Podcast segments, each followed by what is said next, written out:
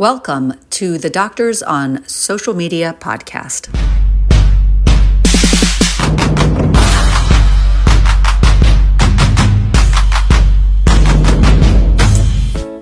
Welcome to SoMeDocs. I'm the founder of this venture, Dr. Donna Coriel, a curious internist turned digital entrepreneur.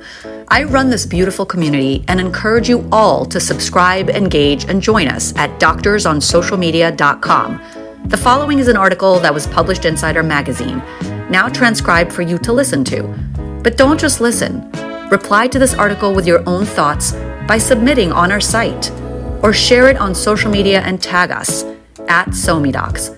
Let's have more meaningful conversations out loud.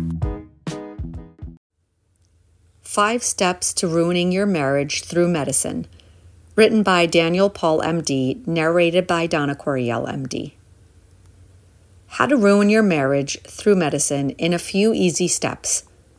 Step 1 Find a wonderful spouse. Step 2 Bring your spouse along with you as you travel the country for the better part of 10 years to do medical training. Make sure you tell them that it will get much better once you become an attending. Step 3 Take a job at a large hospital system or private practice. Make sure you sign a non compete that forces you to work or get out of Dodge. Step four spend liberally. Make sure you get your forever home right off the bat. Ew, yuck, starter homes. Upgrade your cars to Mercedes, BMW, Tesla just make sure that it costs at least double of any other car that you have previously owned. Also, make sure you send your kids to private school. This is important, especially if the public schools in your area are very good. Step 5 Hit those RVUs hard.